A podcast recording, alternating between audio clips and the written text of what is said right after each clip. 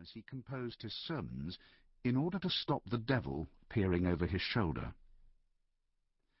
Most male members of the large Preiswerk family were clergymen who shared Samuel's preoccupation with the occult. This Jung Preiswerk mixture of medicine, theology, and spiritualism was to have its influence on Karl's intellectual development. The family moved twice during Jung's childhood, first to Laufen, near the falls of the Rhine, when he was six months old, and then to Klein Hüningen, just outside Basel, when he was four. Neither of the large vicarages which they inhabited provided a happy environment for a growing child. In his autobiography, Memories, Dreams, Reflections, Jung describes the home atmosphere as unbreathable. He says he was oppressed with a pervasive sense of death, melancholy, and unease, and with dim intimations of trouble between his parents. He tells us that they did not share the same bedroom, and that he, Karl, slept with his father. When he was three, his mother had a breakdown, for which she had to spend several months in hospital, and this enforced separation, at a critical stage in his development, seems to have affected Jung for the rest of his life. Although Karl was cared for by an aunt and a maid while his mother was away, he recalled being deeply troubled by her absence. He suffered from nervous eczema and had terrifying dreams. From then on, he says, I always felt mistrustful when the word love was spoken.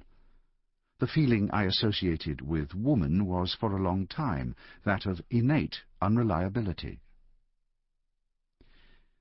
Jung's father was a kind, tolerant man, but his son experienced him as powerless and emotionally immature. Quite early in his ministry, Paul Jung seems to have lost his faith but lacking any alternative source of income, felt compelled to persevere with his parish duties. The strain of keeping up the appearance of piety while lacking all religious conviction helped to turn him into a querulous hypochondriac, whom it was difficult for his wife and son to love or respect. An only child, until his sister Gertrude was born in 1884, Karl was unhappy at school, feeling alienated both from his companions and from his inner self. His rather schizoid, i.e. withdrawn, aloof and self-absorbed manner made him unpopular, and the school environment was one in which he just could not flourish.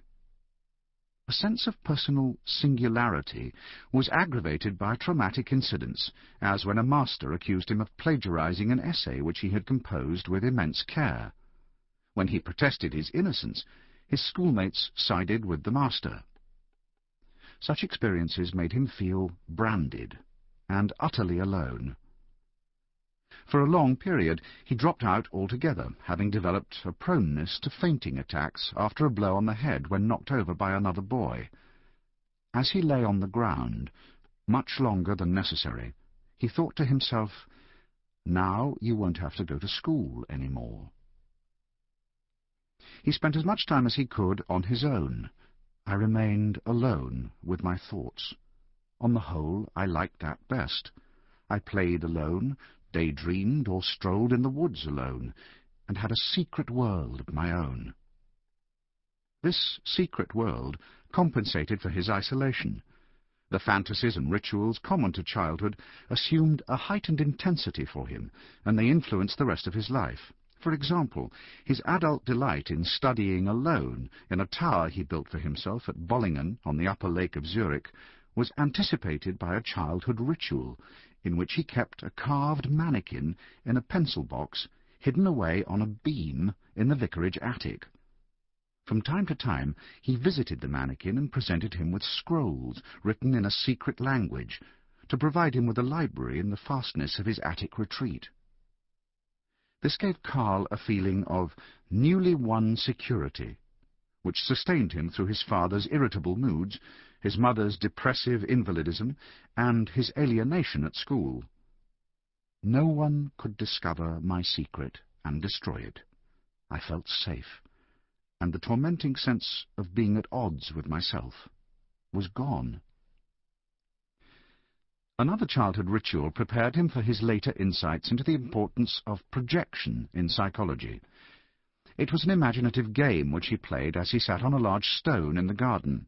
He would intone, I am sitting on top of this stone, and it is underneath. Immediately the stone would reply, I am lying here on this slope, and he is sitting on top of me.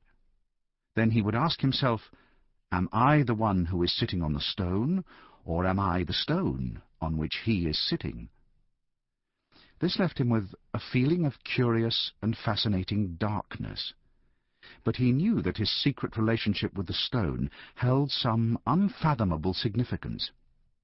In this game we can trace the origins of Jung's mature insight into the mysteries of alchemy, that the alchemists had projected the contents of their own psyches into the materials on which they worked in their laboratories. Jung's adult delight in solitude, his alchemical studies, and his research into the dynamics of psychic transformation were also foreshadowed in an adolescent fantasy which entertained him as he walked each day from the vicarage at Klein Kleinhüningen to the school he attended in Basel.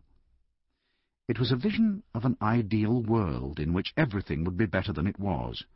There would be no school, and life could be arranged exactly as he wished.